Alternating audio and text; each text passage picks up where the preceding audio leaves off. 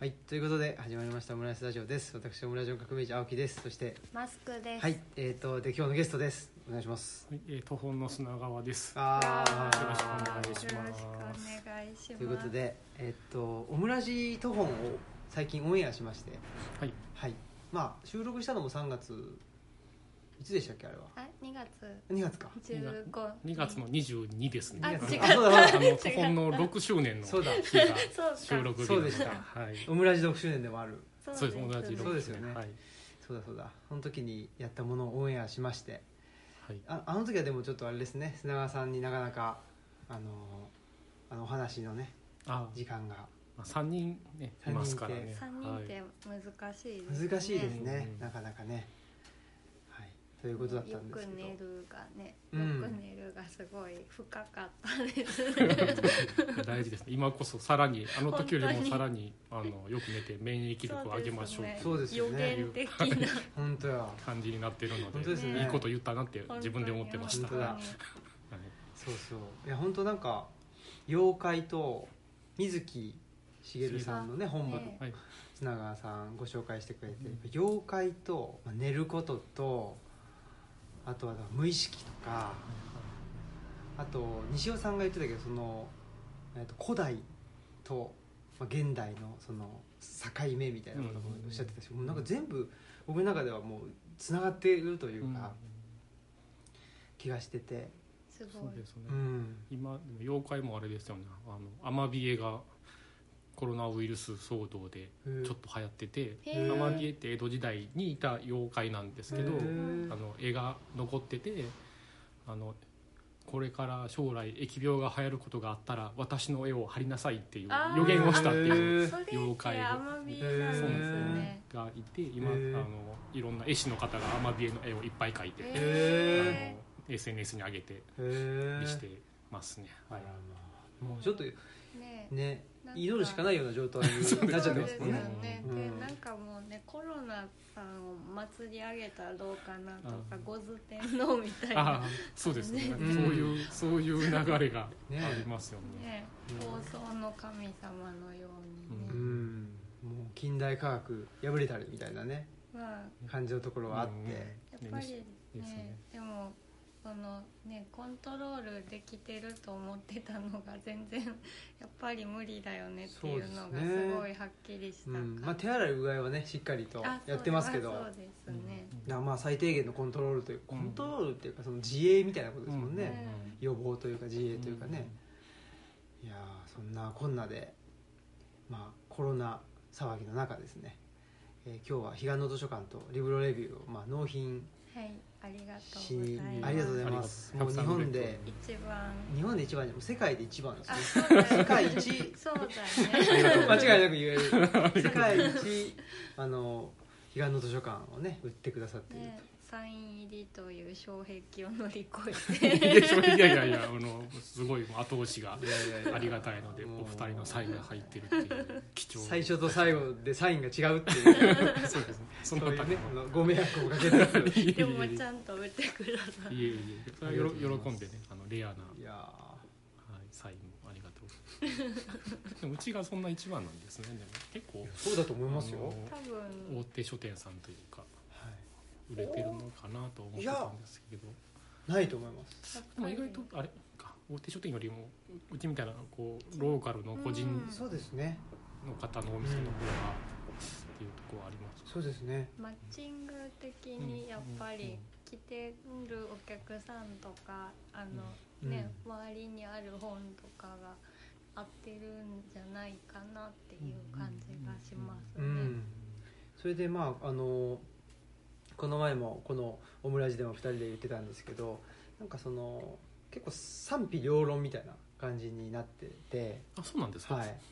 あんまり調べてなかった。そんな T があるんですね。P があってなんかなんだろう。なんか起きたくなこと言いやがってみたいな。理想理ー想論と頭でっかでっかちだとかね。はい。なんかそういうことでなんかあの言われたりうんうんしてるんで、まあ、そういう意味ではなんかその、うんまあ、内田先生が出てきてくれてて、っていうのが結構あのあの本の中でボリュームもあるじゃないですか、だからまあ内田先生のファンにの方にだけ届くものになったらちょっと残念だなとは思ってたんですけど、あーまあ、なんか賛否両論あるってことは、まあ、そうじゃない人にも届いているんじゃないかとあなるほど、うんいうなんかそういうあの受け止め方をうんうん。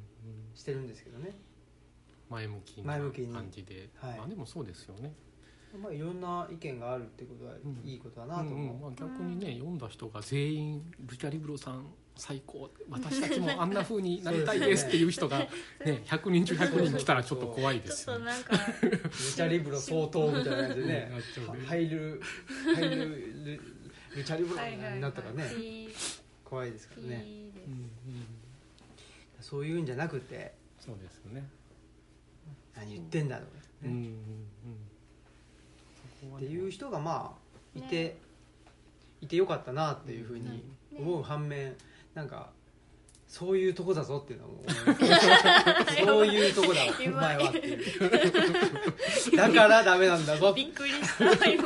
急に。急に。急に急にアクセル吹かす急にはい怖い。そういうところはやっぱりあ,、まあね。あるので。でもやっぱりまあ、うん、ここれもこの前言ってたんですけど、まあ、だからこそ僕らはまあ東吉野に越したわけだし、うんうんっていうふうになんか思ったところがあって、なんかそのあの出出版させてもらってでその反応が来てなんかっていうところまでひっくるめて、うん。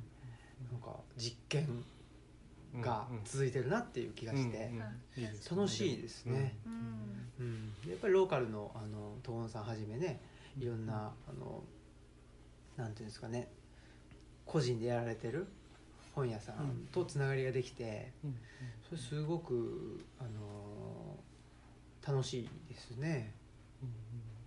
本ねこう出さないとこうその子までつながれない本屋さんとかもね,、うん。もちろん多いとは本思うので、うん。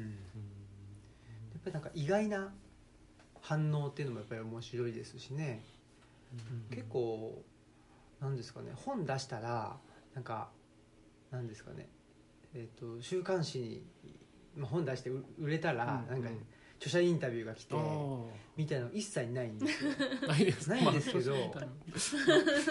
まあ、まだこれからじゃないですか、いやわかん。ないまあ、ないんですけど、なんかねその僕が特にそっちには発信していないあの僕のその研究専門の研究分野のうん人たちから結構リアクションもらったりしてああ「やばい!」みたいな。そっちには向けてなかったよなんかそのなんですかね。なんか後頭部に隣のグラウンドで遊んでたそのサッカーやってたそあその後頭部にそそこのボールが当たるみたいな。なんか不意打ちみたいな「あみたいなやばい!」みたいな感じがあって。だからまあそれも予想外の反応だったりしてありがたいなっていううん。ことですね。いいですね。いやまたそういう反応も次の著書に。著書はまあまああのラジオでいろいろ語ってそうですあのねフィードバックしていくというそうですね。感じで。ね本当にそんな感じにはなっております。はい。そんなことで。なんかその、どうですかね？なんか彼岸の図書館であったりリブロレビューであったりなんか、まあ、どういう人がっていうかどういう傾向の人が買ってくれてそういうのあるんですか？あんまりないんですか？あ年齢層とか。ー年齢層はうんまあでも20代から40代ぐらいですよね。女性の方が若いんかな。へあえーそれは意外ですね。うん。でもなんかそのある程度つながってる人が買ってくれてる感じはしますね。特にあのこの期間あの休んではったから冬の間はあの来て買ってあの行きたいけど閉まってるみたいな話を何回かしました。買うん。ってくれた方に。この間ねあの佐藤さんが「雨の日」制作所の佐藤さんが買ってくれてたなみたいうな、ん。そうなんだ。いやだから知り合いの人はもっと買ったらいいと思うんですよ 案外は知り合いの人が買ってなくて。あでも買えばもうもう一釣りぐらいいくんじゃない？ちょっとわかんないですけど。いかないかな。わかんないですけど。なんかねそんなになんか遠慮しなくていいななんか気にはなるんですけど。なんかね一人一人どういうきっかけでっあていうふうにね声をかけるのもちょっと本屋さんはかけづらいんであそうですよね。あの雰囲気を見てる感じなんですけど。でもねへトモンさんでね、ーうん。かでもトモンさんで買うって決めてたとかってねいう声も聞いたりするので、でもそういうのってなんか僕らも分かるなというか、そのあの大々書店はい。さんっはい。て熊熊本の本はい。にあられてあの本出されてるじゃないですか、はい。であれ大々書店さんで欲しいなと思ってて、で熊本行った時に大々書店さん閉まってたんで、うん。やっぱりまだ買ってないですもんね。ああ、ううんちもありますけど。すい。ませんそうそう。やっぱりなんかそういうのあるじゃないですか。そうです。確わかります。でも。うんそれも。でもそうですよね。なんかそういうここではこれを買いたいっていうものがあるような書店さんで、うん。なんか売れてる感じがするので、そういうところでありますようん。ね。でもだって奈良で売ってくれてるのってトホンさんぐらいだと思いますよ僕らの本あそれはあ他のとこはあまり行ってない感じですかね。思いますけどね。あ今宇津木さんでももう売って。本屋さんじゃないからね。そうそうですね。しかも東吉野ですから うちで買った方が近いかなみたいな、まあそれで言ったらオフィスキャンプとかね。あそうですね、うん。まあ置いてはくれてますけど東吉野では売って本屋さんではないんでね、そうですね。本屋さんではうん。まあそんなことでね。なんとかまああの我々もちょっとこのコロナ騒ぎがお収まったらまたイベントに出かけていって喋って売るといううんこのこのやり口で。はい、本人から本人の手から手から。直接買いたいっていうそうなんですよ。トのはラさん僕ももうあそうか。はい。今年明けて寅さん全部やっと見ました、ね、で今あと2週目に入ってますんで。あそうだ。ね、はい。なんか寅さん論みたいなのも書いたりそうですね。あのラジオでちょっと特番じゃないけど特番で。寅さんについて。語り下ろしみたいな。ひたすら語るみたいな書いてた本当ですね。ねこの間ちょっとねジョーカーとトラさんみたいな話を。ああそうそう。なんかタイトルだけ見て、この回気になるなって思いながら 聞けてはないんですけど。ジョーカーと寅さんはまたそれも何が違うのかみたいな、ねあすみません。ファックスがあファックスが。あ来ました。でもまあねそういうのも一回文章とかにね、落としてみるのもいいかもしれない、そうですね。では次のコーナーいきますか？はい。はい。お願いします、はい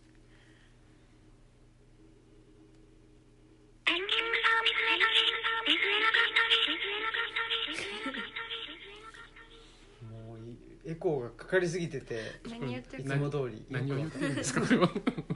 ペンギン村を見据えたり見据えなかったりってあ。のはい今週末あ今週末もうこれもう配信信してる頃には終わってますあの とっくに。はい。はい、まあ、もうすでに終わったね、はい鳥取の汽水空港さんんで。でやるイベントのタイトルが「あー。ペンギン村を見据えて」っていう。見せるっていう。見せるか。あそうか。ていうタイトルまあすけどねなんか理想郷について考えるみたいなことで、うんうんうん。それでペンギン村というワードが出てなるほど、うん。でもなんかその今までだったらちょっと結構イベントに行って人入ってくれててはい。でだったんでイベントやるってことはたくさん告知して頑張って人集めないとみたいなのあったんですけど、なんかもうちょっとここ最近は もうこのこの時勢柄ちょっと難しいから、うんうんっていうちょっと肩の力が抜けたところもあって 少ないぐらいの方がいいんじゃないかとかってなんか思い出したというりことはありますね。ねうん、まあまあまあそんなはい。感じで、そんなことで、はい。今日はですねえっとあれかフィリップ・ケ・ディックについてっていうのともう一個その声に出して読みたい。本の中の言葉。言葉みたいな。はい。みたいな。みたいな。すいません。適当ですね。はい。そうそれでしかないですね。はい、はい。言葉です、っていうのをまあちょっとざっくりとはい。お話ししたいなと思いまして、ね、せっかく砂川さんがいらっしゃるそうでのですね。それはでもその発案者としては、あ。はい、えっ、と。どういうことなんですあか声に出してですか、あ声に出してはなんかでもあんまり普段声に出して読むことがないので、でもねあのささっき収録外でもなんか急に油断してるとかっこいい言葉が出てくるとかって、うんそういうのって思わず声に出して言ってみたくなるので、まあ、なんかそういう皆さんのそういうワードは何だろうなと思ってうん聞いてみたいなと思ったのでそれにした次第です。はい。なんかなんかああのあるんですか？その思い当たるものは。私ずっとああの同じ本で今日ちょっとあの昨日初夏見たら行方不明になっててちょっと持ってこれなかったんですけれど、藤沢周平の「セミしぐれほで」でうん。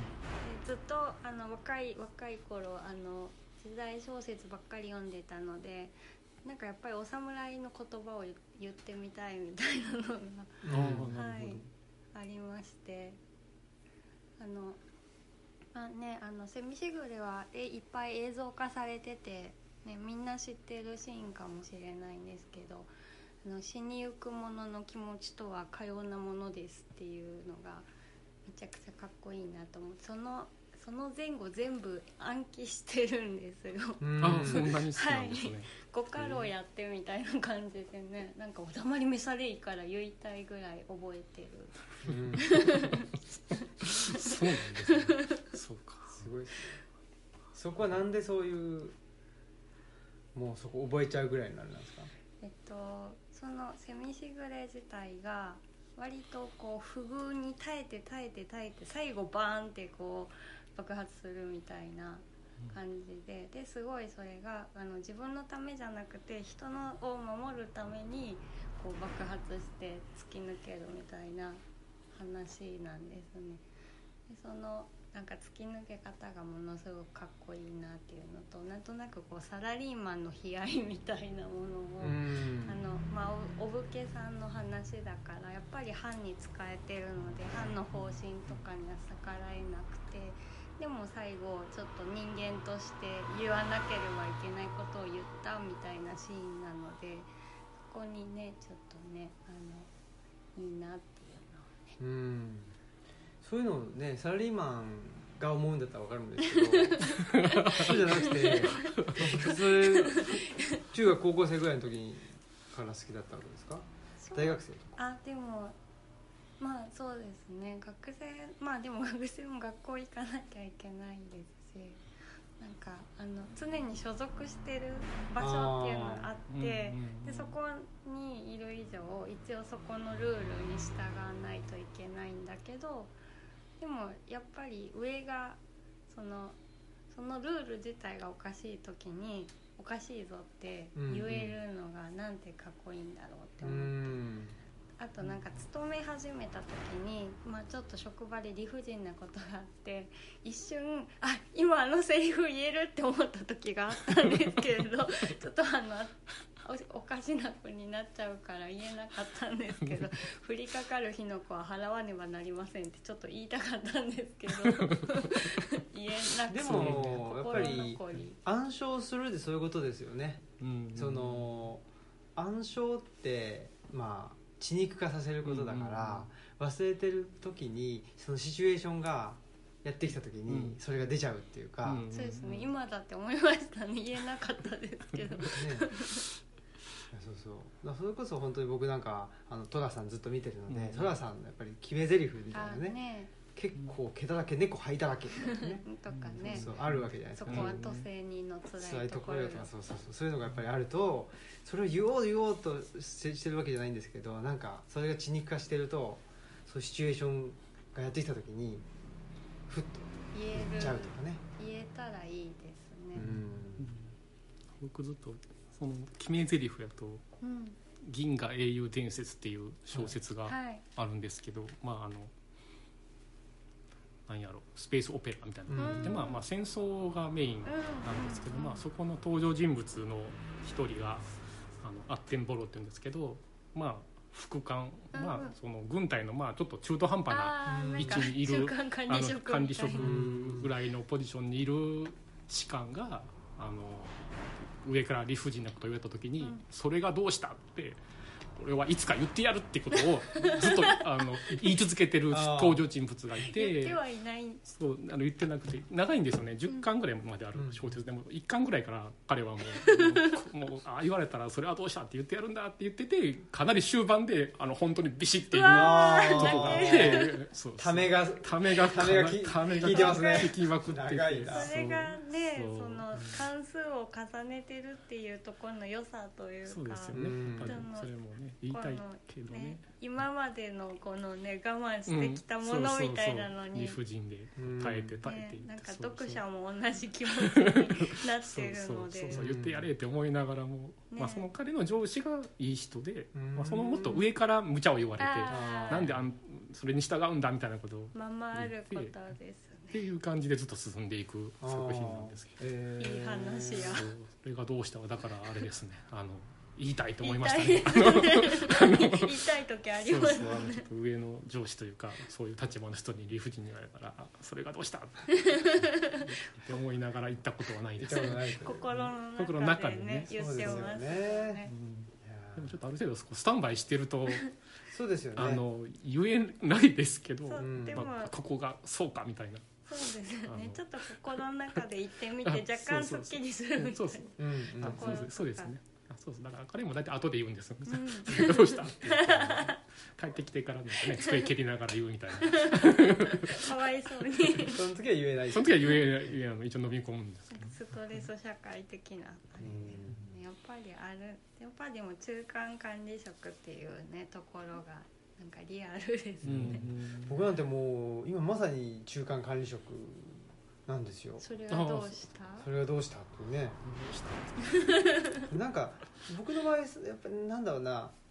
なんか言っちゃうんですよね。そそれがどう それがどうしたとは言わないんですけどなんかちょっとこ言葉を変えて、なんかそそその自分のそのなんていうそれがどうしたって言うか飲み込むかじゃないですか、うん。なんかそうじゃなくてなんですあそのなんかねガガス漏れみたいなみたいなでなんか言っちゃうっていうのがあってそうするとなんかあんまりねあまずね溜め込まないっていうのがあるけどでもやっぱき気持ちはわかりますよね。ねうんでもねありますねうそうんいうのはねうん、やっぱりそれはやっぱり溜め込んでた方が爆発が大きいからでもね爆発ね爆発そうですね。爆発の仕方って難しい。だ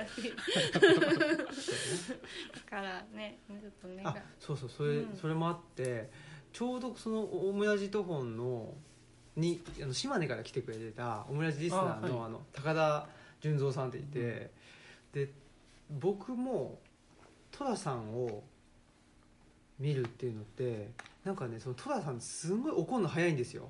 あ反射神経がすごくて、ね。瞬間湯沸かし器みうんたいでもなんかまあ次の日とか、まあ、少し引きずることもあっても結構なんかなんやかんやあってでもとケロッとしてるとか。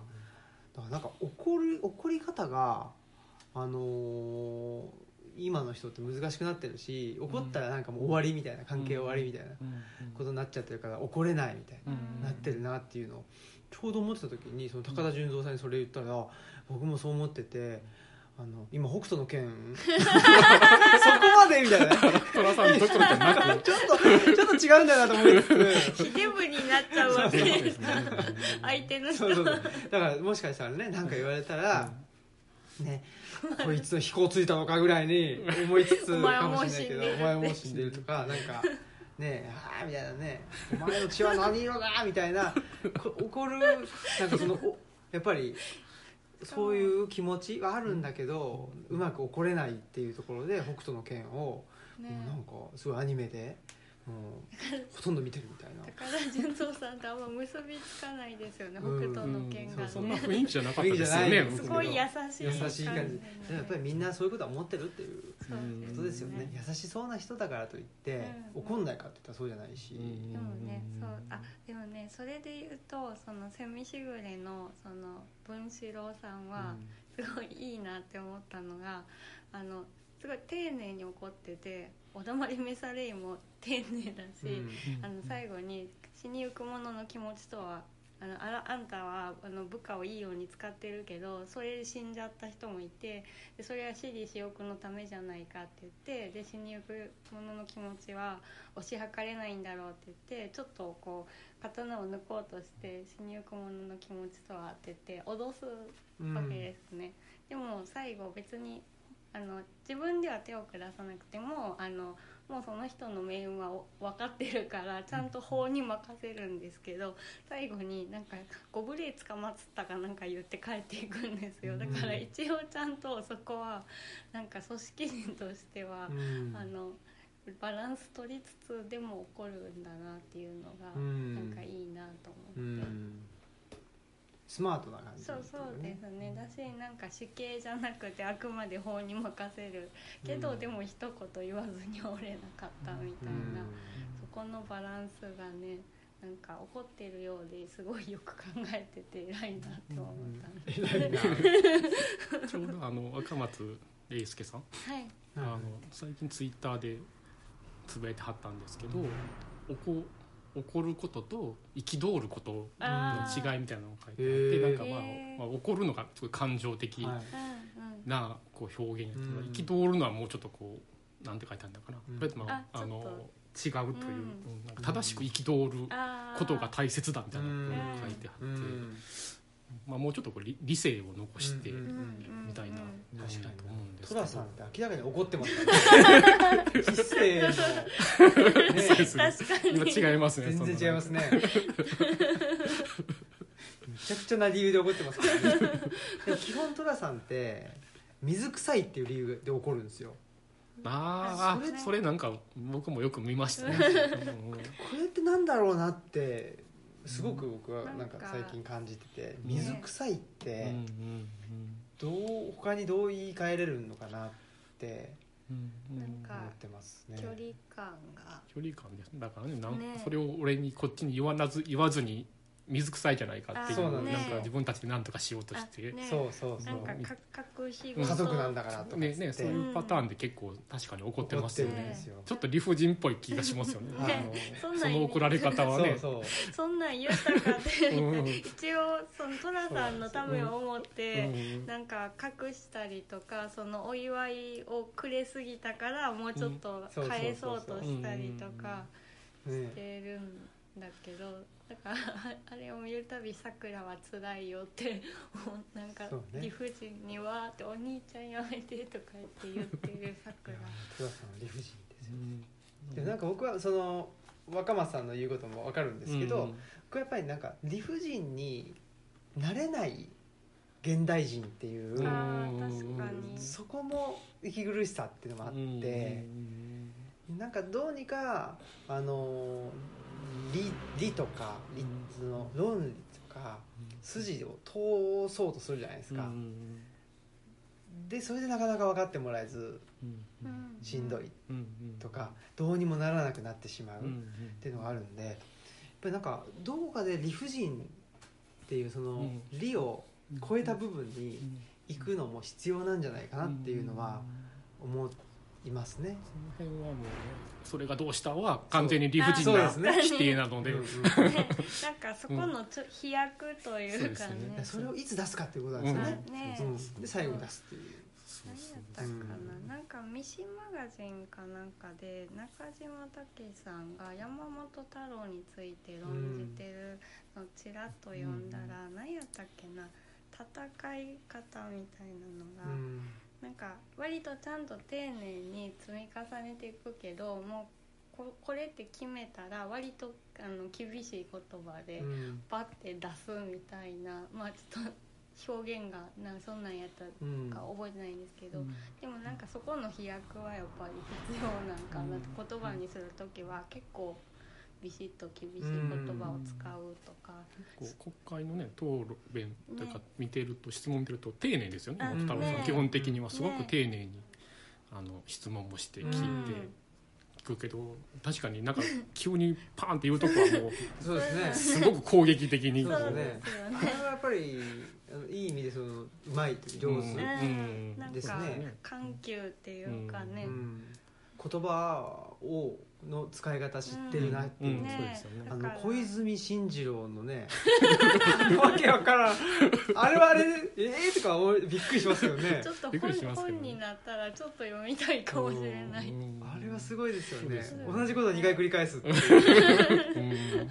でなんかどドヤ顔するっていう、うん。そうそうですよあねれはすごいないろいろね面白いですよね、言葉のそのチョイス。チョイス面い白いですねやっぱりそういう意味ではその、まあ、翻訳って言葉のチョイスじゃないですか。あー確かに。だから、まあ、あの役者の方が違えばうん。全然違った、うん。あの印象にもなるしあので何ですかね、まあ、日本語であってもその文章とか文字から受け取るその意味であったり、うん何ですかね。言葉の感覚って、うん、とみんながみんな同じ風に受け取るわけじゃなじゃないから、それもある意味翻訳のようなものだと思ってて、うん。日本語であろうがうん外国語であろうが、うん。うん。うん。そういう意味でやっぱりあのーなんですかね。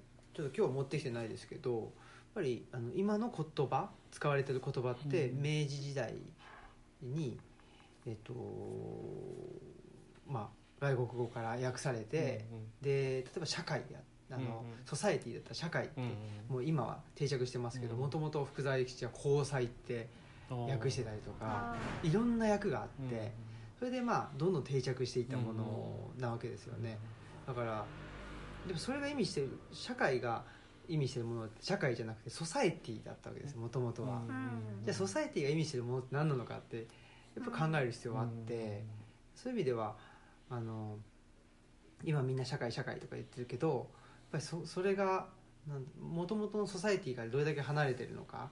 でこれ離れてて別にいいと思うんですけど、うん。じゃあなんで離れたのかっていうと多分うん日本独自の社会像みたいなことが出来上がっていったんだろうなとか、うん。うんなんかそういうことで翻訳っていうのがすすごい面白いなっていうふうには思いますね。結構最近。文化って言葉はどうなんやろうっていうのはよく思って文明開化じゃないですか。元から。あ文化を守るって文明開化を守ってるわけでもないなと思うしなんか言葉のイメージがね文化住宅とか文化膨張みたいなはい。使われ方をしてる時代もありましたよね。あったし、うんうん。なんかよくあの全本屋がね、うん。文化を守る拠点みたいなことをよく言われるからうん文化って一体何かなっていうのを、うんあの時々思うんですけどまあわからないんですけどわからないからあの文化を守るために頑張ってますとはよく言えないんですけど、勝手になんか例えば本屋さんは文化を守るってなんか勝手に守らされてる感じしちゃうじゃないですか、うん。あんたの役割こうですよとかね、そういうものじゃないと思うんですよね、ぱり明治時代に作られた言葉じゃないですか、はい。文化とかも、そうですね、うん。そう思うとちょっとうん。ね。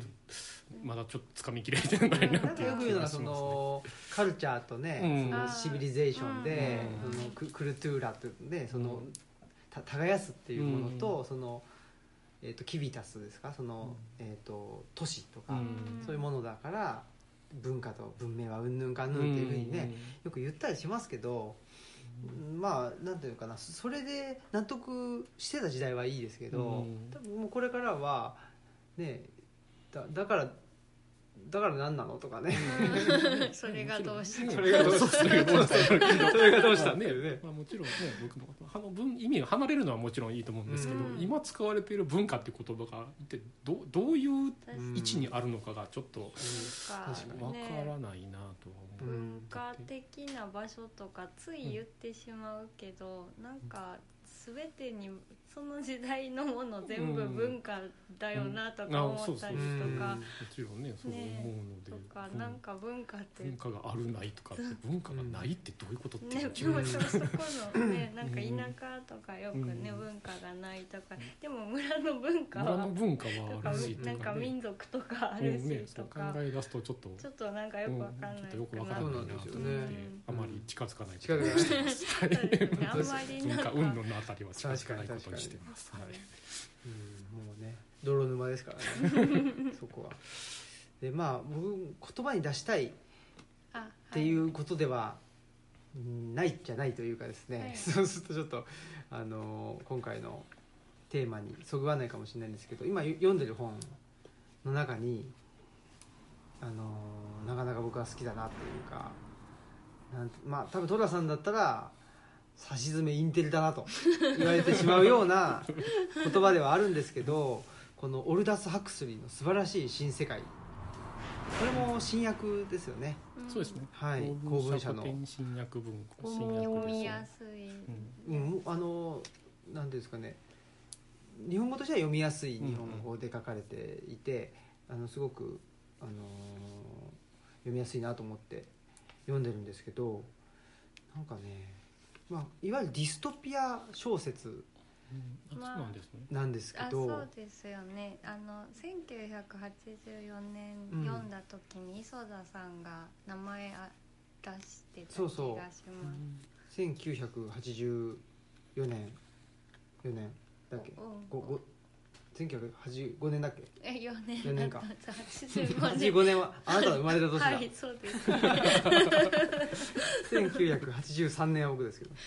いい。んですけど、それでそのジョージ・オーウェルがね、えー書いたものとこれが、まあ、ディストピア小説あの二大巨頭と、まあ、ケリ君もケリ君もね。ねディストピアっそう。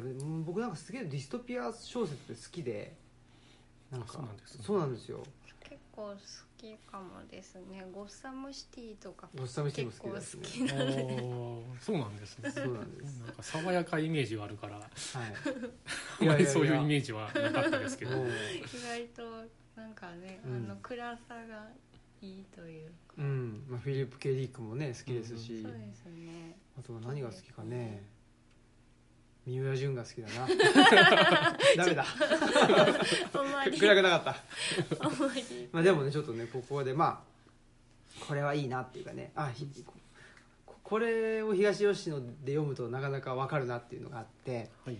えっと読みますね「桜草や自然の景色には重大な欠陥が一つある」と所長は指摘した。それは無料で楽しめる点だ。ただですね自然の愛好は工場に需要をもたらさない。そこで少なくとも仮想階級に関しては自然の愛好をやめさせることにしたのだ。自然の愛好はやめさせるが交通機関を使いたがる傾向は消さない。たとえ自然が嫌いでも田舎にはどんどん行ってもらいたいからだ。問題は桜草や綺麗な景色以外のもっと経済的に健全な動機を何にするかだがその答えはやがて見つかった。大衆には自然を嫌うと同時に田園地帯で行うスポーツを愛好するよう条件付けをするのだと所長は言った。それと同時にそうしたスポーツをするには高度な器具を使わねばならないようにする。交通機関だけでなく工業製品も消費するようにだと。いうことを言おー。うなかなか。ディストピア感ありますディストピア感が。これ象徴されてるなと。ゴッサム感ゴッサム感があるなと。ねやっぱり何ですかね。あの合理的に社会を組み立てていけば、ハッピーになると。いうようなあの世界観ですね、うんでそのハッピーが誰のためのハッピーかというと、うん。やっぱりその支配者のためのうん。ハッピーになっていってでその支配者のためのハッピーの世の中に住んでる人もなんだろうなあんまり無駄に考えたりもせずにいてそれはそれなりのハッピーがあるというような、まあ、身分制社会合理的に作られた身分制社会みたいなのが、あのディストピア小説の一つの形で、ジョージ・オーウェルもねそうですけど、なんかその辺が何ですかねさっきのその理不尽じゃないですけど、うん。そこでやっぱり理不尽を感じる人が大概の主人公になったりとかうん。するじゃないですか、うん。まあシステム的には完成されてますもんね。そうなんですよ。あ支配者がいて、うん。まあそのうんうん使われる人たちもそれなりにこう意思を、うんまあ、コントロールされながらもそれなりに満足してしてるんかな、まあ、生きていくような社会。社会ねやけどおかしいだろうっていうね。ね。そうなんですよ。あれ？ところをそう。ね誰かがこうそう。飛び越えて言わないとっていう、ね。っていうところがなんかやっぱりそう。好きなんですね。ね。うん。だからね高い城の男もね主人公うん。なんかこの世界があれみたいな感じで、うん。ね、それを確かめに行くみたいなうんうんところもね、うん。ありますうんうん。もんね。かなんですかねあのー歌詞451あそ度とかもやっぱりねその完成された世界の中でっていうところだと思うんですけど、ね本を燃やすことに疑問をうん。思い、覚え始めたらもう止まらなくなってくるみたいなね。ね。まあそうこの収録前にちょっと話してたそのカミュの「ペストはい」ああで言うと、その、まあ、登場人物のうちの一人が、えーっとあれはえーっとアルジェリアじゃなくてアルジェでした。違うかな。あの舞台ですけどあそこの都市が一つ封鎖されうんて、封鎖される前はちょっと何ですか騎士観念みたいなのがあった人がうん封鎖されたら元気になっていくみたいな、ああ、ね。そう。ねいうさっきの話。そうですね。ちょっとそうそうネガティブでこうなんか。もう死にたいなぐらいのテンションでいた人がこう封鎖されて、うん。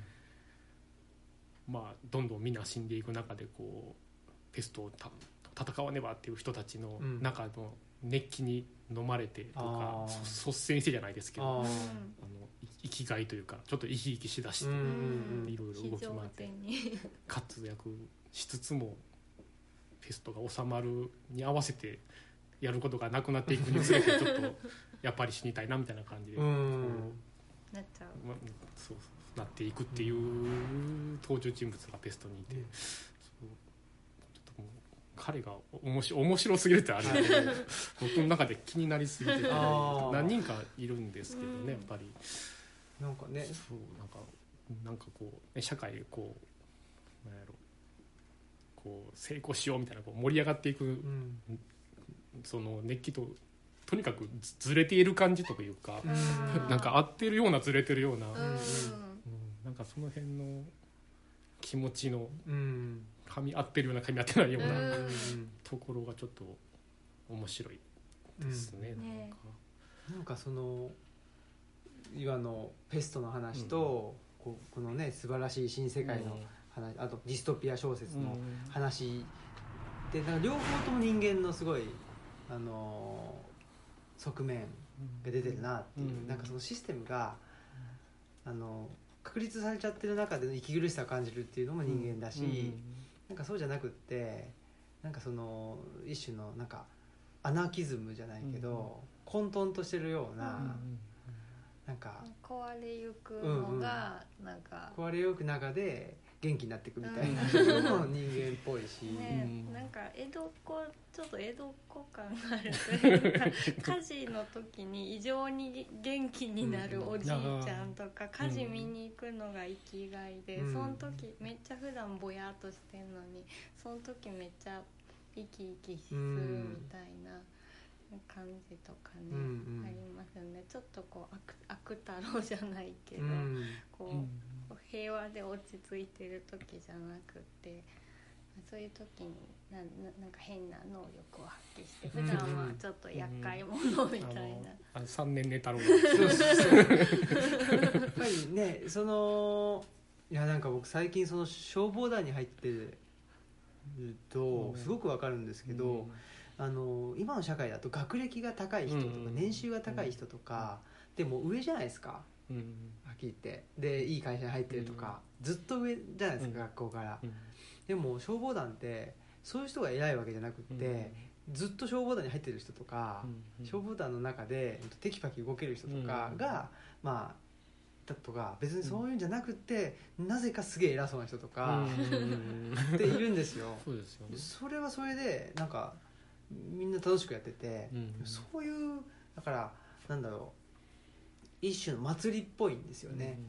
その晴れと毛でうん。普段の秩序がちょっとひっくり返ったりとか普段の秩序じゃない秩序の場所ってすごい大事だなっていうふうに思いますね。うん。うん。僕も商店街の組合には入ってはいうん。るん。ですけどもまあまあここお店開く前は普通の本屋のあ社員として働いてて、うん。今結構個人で結構まあ自由なうん。組織と関係ない感じうんにいるんですけどやっぱり商店街に入ると、まあ、組織だなっていううん。のが実感できて、ん。なんかやっぱりなんやろその自由なだけじゃなくて、うん。そういう組織の一員として何かしてるっていう立場も大事やなっていうのはすごく思いますね、うんなんかあそこでもし僕が商店街に入らずにここで本屋の仕事だけをしてるとやっぱりちょっとちょっと価値観がずれてくるんじゃないかっていう気はしますよね、うん。やっぱりそこの商店街で長くいる人たちうん。をの発言力はしっかりあるし、うん。ね、テキパキ動ける人とか、その調整する人とか、うん。あの外とコミュニケーションのうん取るとかやっぱりいろんな能力うん。みんな持っててそれぞれの能力を生かしている場っていうのが、うん。あの見えるっていうのはいいですよね。なんかそう思いますね。うん。なんかもう明らかにむちゃくちゃな人なんですけど、うんみんなからなんかすごい尊敬されてるとか。なんだろうこれはとかね。やっぱいいですよね。そうですそうね。うなんか社会があるとうん。ちょっとホッとするようなところもあって、うん。あとまあ、あの歴史も長いからうん。昔の話とかも聞かせてくれたりすると、それはでもそうそう、だからそのいや君のお父さんはみたいな、うん。どうせお父さんのことでなんかお父さんこうやってんからもっとこうしてなとか。なんかあそういうとこから入ってくんねやみたいな、ね何も言えない。ですよねそう。やっぱりなんとかの息子やなとかいう話とか、うん。時間の流れがすごいなと思って、そうですよね。うん。でもそういう流れでね生きてるとか動いてる組織とか世界もちゃんとあるうんっていうのが分かるのは、ねなんか目の前の今ここで本何冊売っただけでこそうなんですよ。うあの価値が決まる世界とは違う世界やから、そうですよね。そういう世界をになんだろうまあ片足突っ込んでるっていうか、うん。自分の中で、うん。そういうの社会とつながりがあるっていうのはうん。すごい大事だなっていう、うん。すごい思います、思いますね。ね。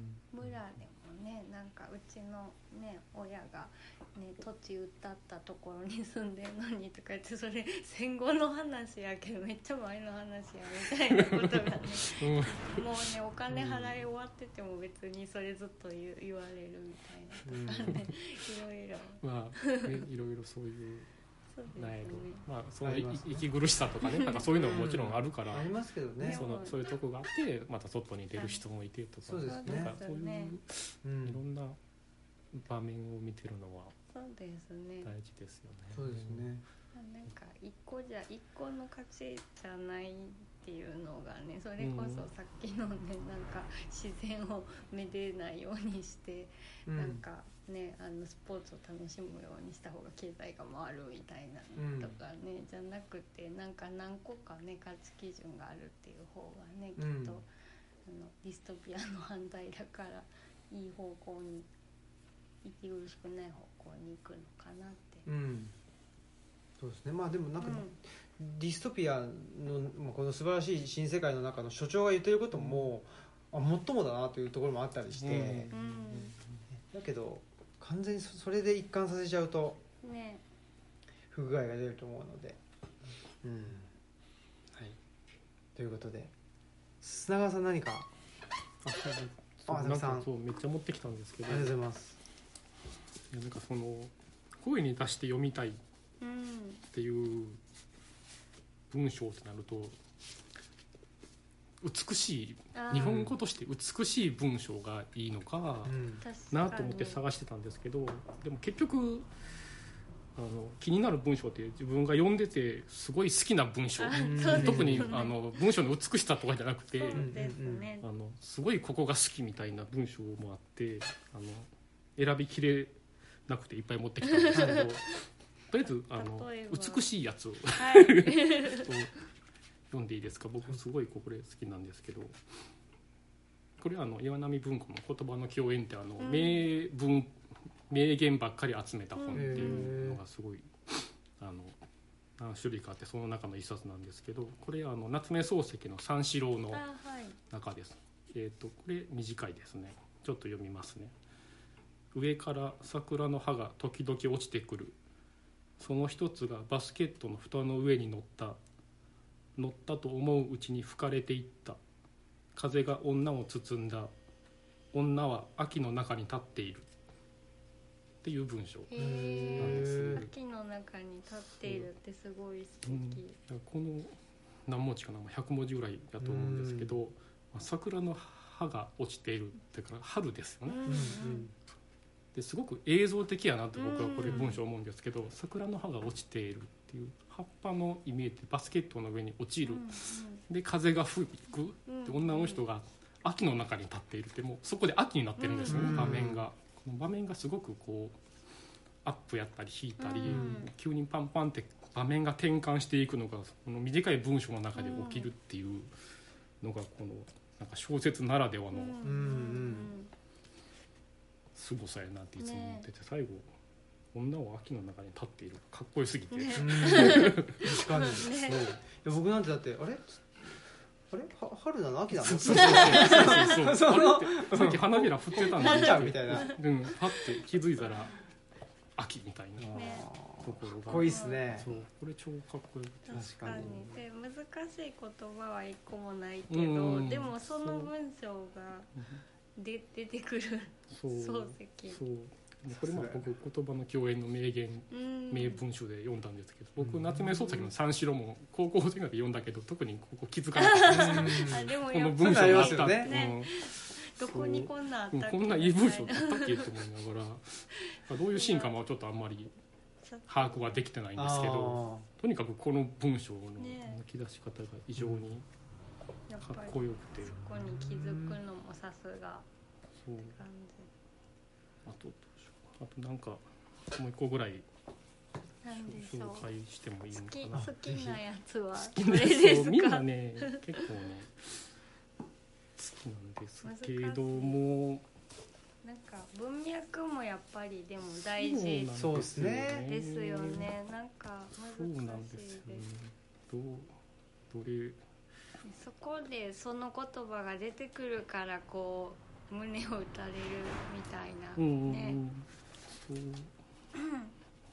とりあえずえっ、と小説の冒冒冒頭にやっぱり名文というかああの抜き出しやすいんですけど、ね、言ってたみたいに文脈があるから中の文章ってそこだけ抜いてもそね。この文の良さが当然伝わんないんですよね。なんか前振りが散々あってそれがあって聞くっていうのだから。そずずっと耐えてきたことそうそう。あがあっってとかれやけどうんその分冒頭はもうあの冒頭でバンって聞かせてるからあその冒頭だけのインパクトみたいなのがあるんで冒頭はやっぱり名文が多いとは思うんですけどね。僕はあのこの古川秀夫さんの「春春春」っていうやつのこれ冒頭がすごい好きなので読みますねちょっと。この物語は君が読んできた全部の物語の続編だ。ノワールでもいい。家族小説でもいい。ただただ失踪している。ロードノベルでもいいか。もしも物語がこの現実ってやつを映し出すとしたら仮にそうだとしたらそこにはジャンルなんてないんだよ。っていうふうに始まるお小説なんでまあ、えー、とこの後、まあ言ったら登場人物3人いて、まあ、家族じゃない3人の物語、それぞれの物語が始まるんですけど、まあ、でもやっぱりその通底してるのが家族小説やったり、まあ、ノワールとかちょっと暴力的なうんのがあったりして、まあ、やっぱりその家族とかテーマで全部うん全部やっぱつながるし今まで読んだ本当に家族小説と何かこう通じる部分とかが全部あると思うとなんか小説って全部つながってるんだなみたいなことをこう冒頭でバシッとうん。宣言するっていうかっこよくてもうこれはもうここ読んだだけで満足でしたねうんこれは。うんありますねそういう。の、うん。小説ってもちろん僕書いたことないですけど小説ってもう最初からずっと書いていくんですかね。その人によるみたいあそうですか。ですけどね。スタイルが、うん、あの須村紀子子さんとかあははい。全部ビシッて決めてこのシーンはこんなことを書くとかいうメモを全部決めてプロットみたいな。プロットみたいなの決めてで決めたらあとはそこを埋めていくみたいなへ書きー方をする。すごい。すごい。設計図設計図を書書いいて。埋めていくちゃんと決まってるんだ、もう作家さんによってはねあのどう終わるかわからないってあ言っ頭からダーって書き出す人とかももちろんそれはでそれはすごい、うんうん。でも僕ディックは最初から頭からある程う度ん。決めずに書いてるんじゃないんかなとはいつも思うんですけどうん。ね。ユービックとかもねなんかまさかこうやって終わるとは思わなかったっていうのがあって、私ユービックを読み始めたら怖すぎてこの怖い世界から早く抜け出したいと思って ものすごい速さで夜中中読んだんですそうなんですね。でもそしたら怖い世界から抜け出せないで終わったというかあそうですね。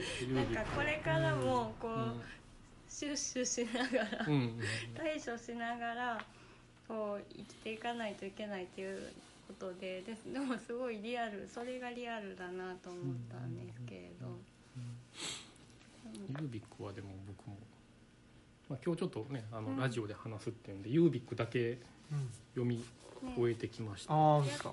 役役も多分あ一緒一緒あ一緒ですか？あどこ行った一緒ですか。一緒です。そうこれあれなんです。あの早川の前の想定版なんで中は一緒です。なるほどなるほど。朝倉さんですね。朝倉さんですね、うんはい、役もいいですね。ユービックは多分世間的にはディックの中でもそこまで上に上がるタイトルではないと思うんですけど「高い城の男と」とアンドロアンドロイドはあ電気室に夢を見るのかが多分二強やと思うんですけど、で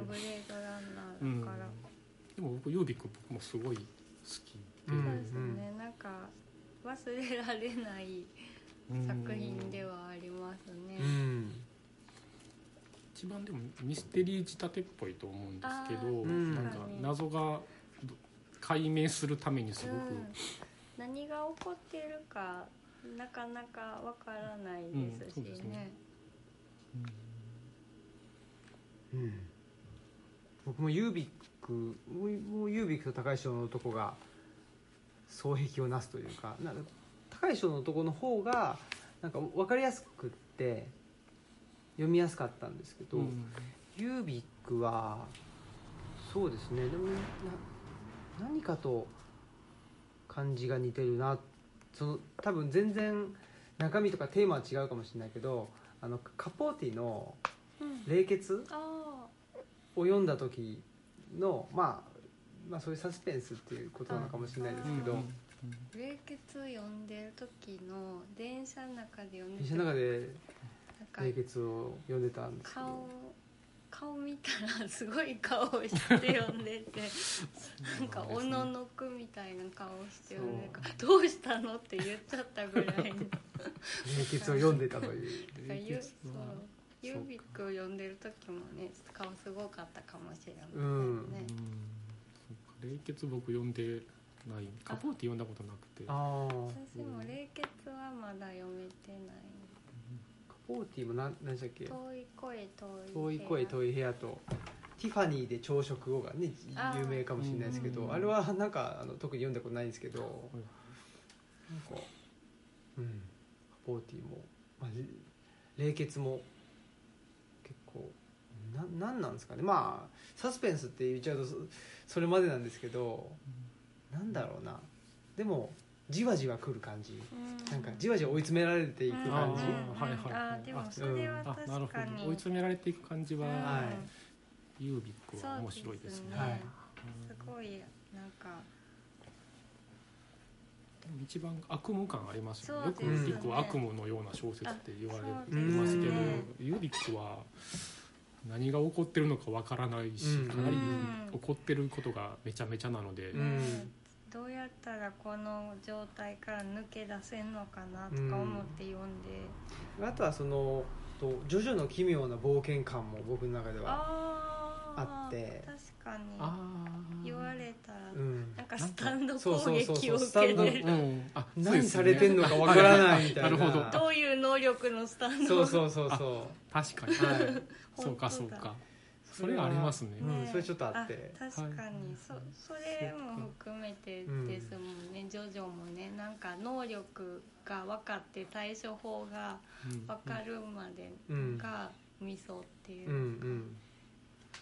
やっぱりねなんかまあ卑近な例ですけどその僕があの大学院の時になぜか怒られてるっていうところ、うん。一番きつかったっていうのがあってそのあ なんで自分は研究やったらなんでそそう怒られるんだろうみたいな、それが分かり始めるとあここはこうしたらいいんだって分かーるんですけど、うん。そこのなぜ自分がやったことに対して怒られているのか分からない状態と同じような苦しみがなんかちょっと僕はあの、うん。ユーリックに ああ確かに。感じたんですよ。そうですね。そんなになんだ悪これはって夢だったいう、うん悪夢のようなうん時間でしたよあれは。うん。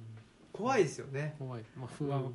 不安というか本当に何が、不安ですうんね、不安にさせる、ね何が起こるか。安心したくて読み進めるけど。安心できないってう心。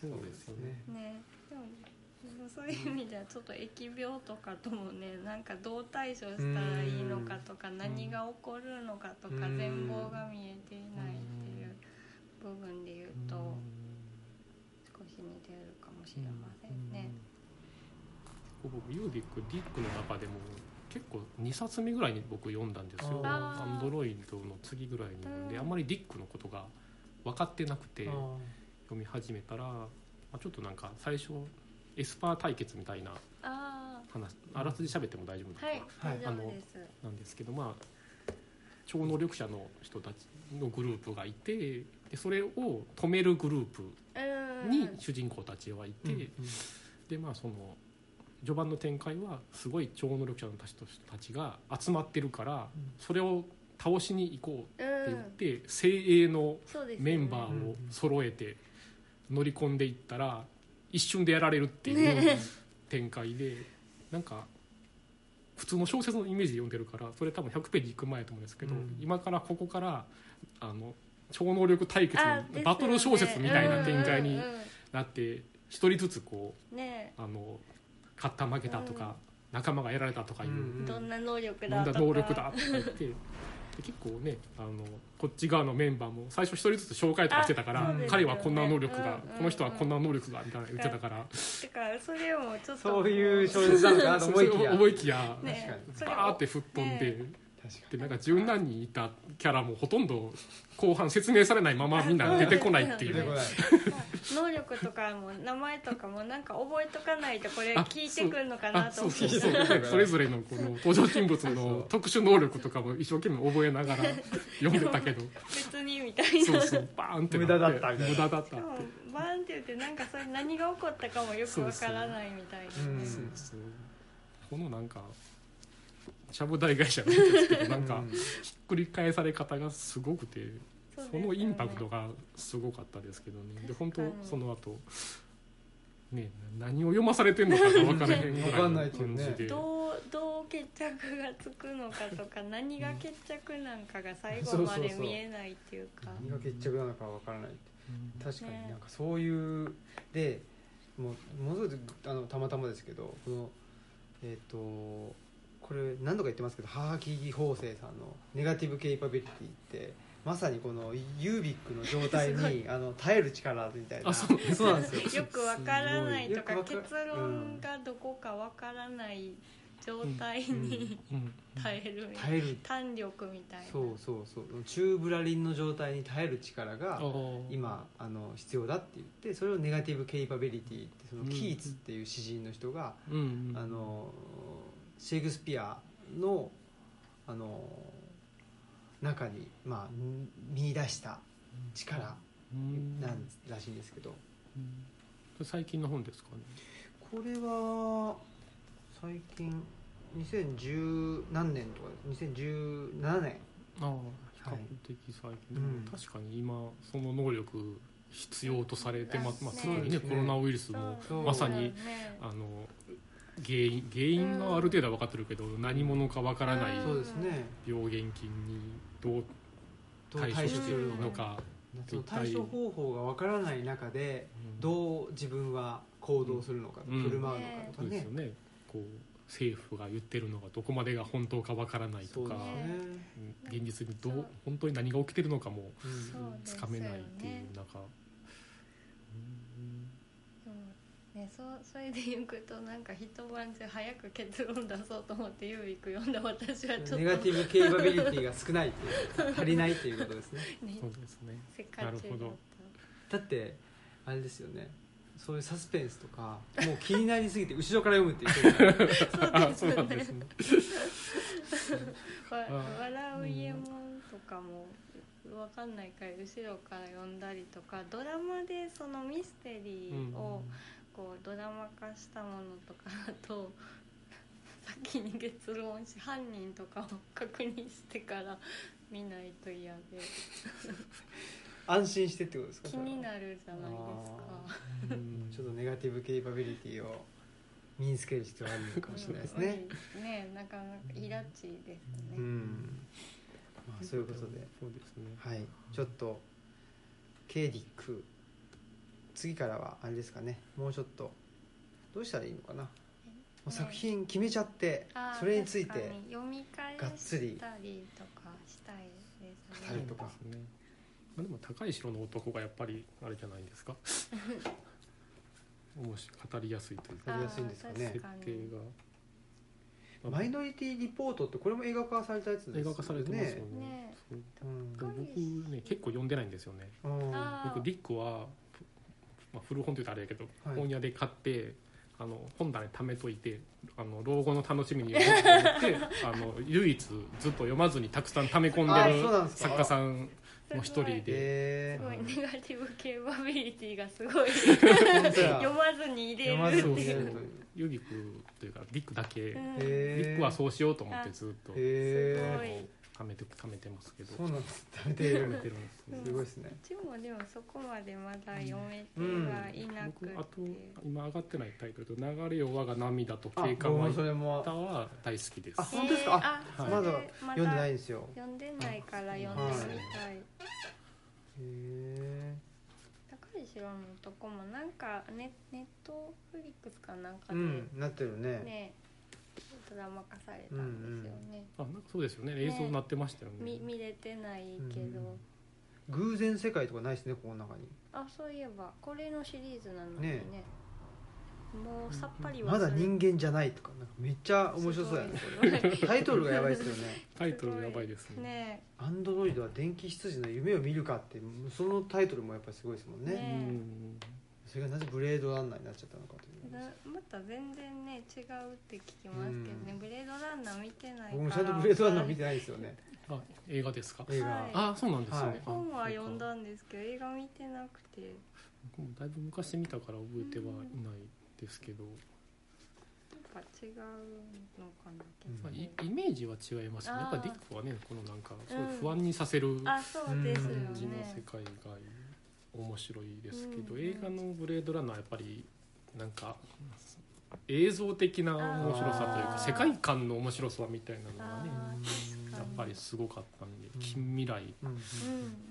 うんのそれがえっとアキラからインスパイアされたんですか？アキラにアキラからインスパイアされたのかな？か日本のブレードラ繁ンナー。華街とかうんうんねうん。ぬんみたいな話そうですよね。だから、ね、あの今までの近未来映画やったらちょっと星新一とか「ドラえもんの未来」みたいな近未来のの姿やったけど「ブレードランナー」からはなんかあのネオンとかうん。英語と漢字とか入り混じったあネオンにいろんな人種の人たちが街をうろうろしてるっていうちょっとあのごちゃごちゃしたスラム街的な未来感を出してきたのが映画の「ブレードランナー」が新しかったあのでちょっと見なきゃいかんですねブレードランナーもね。うんユービックスとか映画化されてないんですからね。してほしいですよね。でも結構絶対失敗するやつですけどね。ユービックユービック映画化というねこの不安なね始終わかんない感じがねね難しそうですね。映像化するの。でもちょっと。きですけど。ねうん。一応高い人の男ということにはい。しましょうか。はい次回いつかちょっと分かりませんけど。はい。読み返しておきまますたその収録の前に読み返し。ますそうですね。ちょっと僕もそうします。そう忘れちゃいそうディックディックあれなんですよね。忘れるんですよね。あねえ。筋が覚えにくいというか、ねえなんかその時はバーってねうん。夢中になるんです偶然世界もなんか玄関のドアが開かへんみたいなうん。ところしか覚えてなくて、うん。うん。そう。結構だから本当なんかそこも悪夢っぽいなと思ってうん。てだからゆ夢みたいなんですよね。あ確かに、内容が。でなんか印象は覚えてるのに、なんか筋とかをこう思い起こせない。うん。うん結構忘れちゃう感じ。再読したけどあユービックってそうかこういうこんなことあったなっていうのはうん。覚え思い出しました読みながら、ね。またでも昔読んだ本でも今読み返すと全然違ううん発見がね、僕もそうですよね。この前、えっと、網野義彦さんの「無縁苦外楽あはい」を読み返しましたけど全然前となんか印象違いましたね、うん。うん、東吉野でそれを読むとまたうん。全然違いましたし、確かに。うん、そういうことでちょっと今回スペシャルという感じでねはい。長くなってしまいましたけど もう延々とねはい喋っちゃい喋りたいなということですけけど、そんなことでまた次回、まあ、フィリップ・ケイ・ディック編はい。になるのかもしくは違うなんか あまあまだ何でもまたありましたら。違う違うなんかこれはねディストピアも面白いなとは思いましたけど、ディね、ストピア大好きですね。ディストピア僕も結構好きなやつがいくつあか本当ですか？あるんですけまど用意してなかったから 思い出せなくてうん。うかつなんかうかつに喋れないタイトルとかもすらあやふややからうかつに喋れないなと思ってちょっと喋れなかったんディですけど。ストピア特集でもいいかもしれないですね。ねまあ、その中でね高江城のあそうこれもそうですもんね。ディストディストピアというかパラレルワパラレルワールドそう感もあるんでですすけど、ねなんかねディストピアのこのディティールとかも結構ねなんかちゃんと読むと面白いなとかうん。思いますよね、うんユービックさっきパラパラって見ててなんか本物のコーヒーっていうワードが出てきててそれってなんかの。代替コーヒーの。そうそう旧旧ソ連感あるな。うん。ありますね。やっぱりディストピアってその社会主義っていうのすごいなんか影響してるんですよね。そううん。その締め付け方とかもね、うん結構なんかそれを彷彿とさせるよううなん。ところがありますね、うん。まあそういうことで。はい。はい。何をしますか？あえ音楽。あ音楽流す。はい、はい。じゃあはい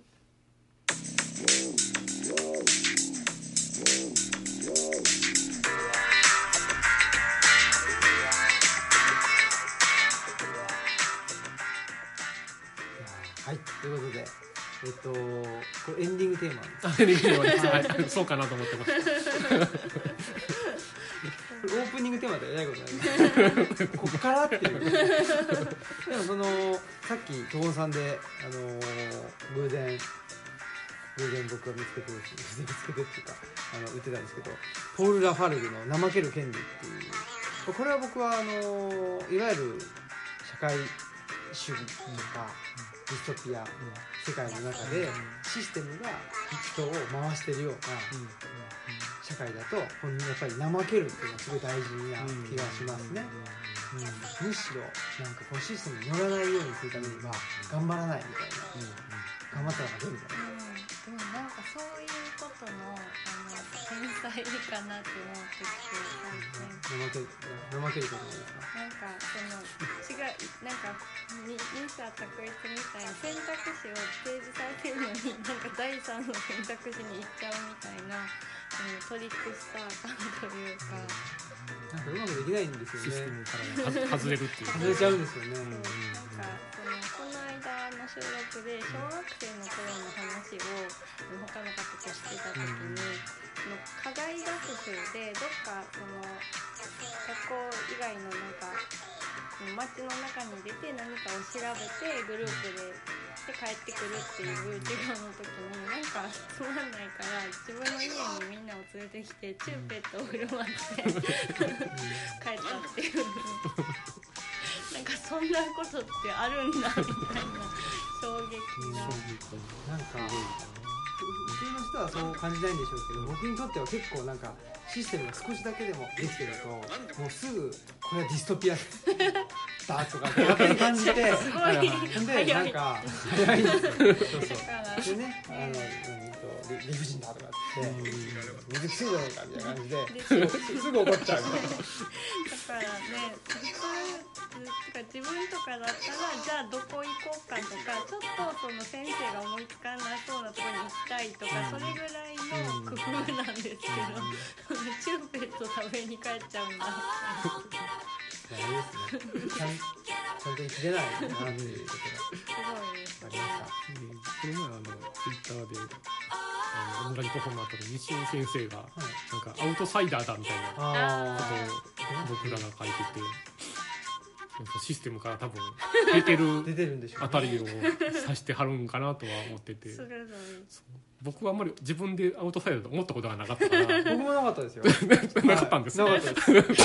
それでなかったのがすごいですよね。そう西尾さんがね、そんなこと風に言って、やっぱりでも。またそんなこと言ってと思ってたんです。よ。先生だからねよそうよくね人のことが見えてはんのまあ、言われてみたらまあそういう部分も、まあ、こうやって一人で本屋を始めてるっていうのはアウトサイダー的なのかなと思わなくもないなと思って、うんぱり本当のアウトサイダーは自分で気づかないっていう。そう。そうです。アウトサイドにいることに気づかないというか。えそんなねなんか今中にいますよって思ってるみたいなことかもしれませんね。はい。はい。ということで、ありがとうございました。それじゃあ、えー、えーと、なんつってあ、お相手はオムライスの革命児青木と、マスクと。東本の砂川でした。さよなはいさよなら。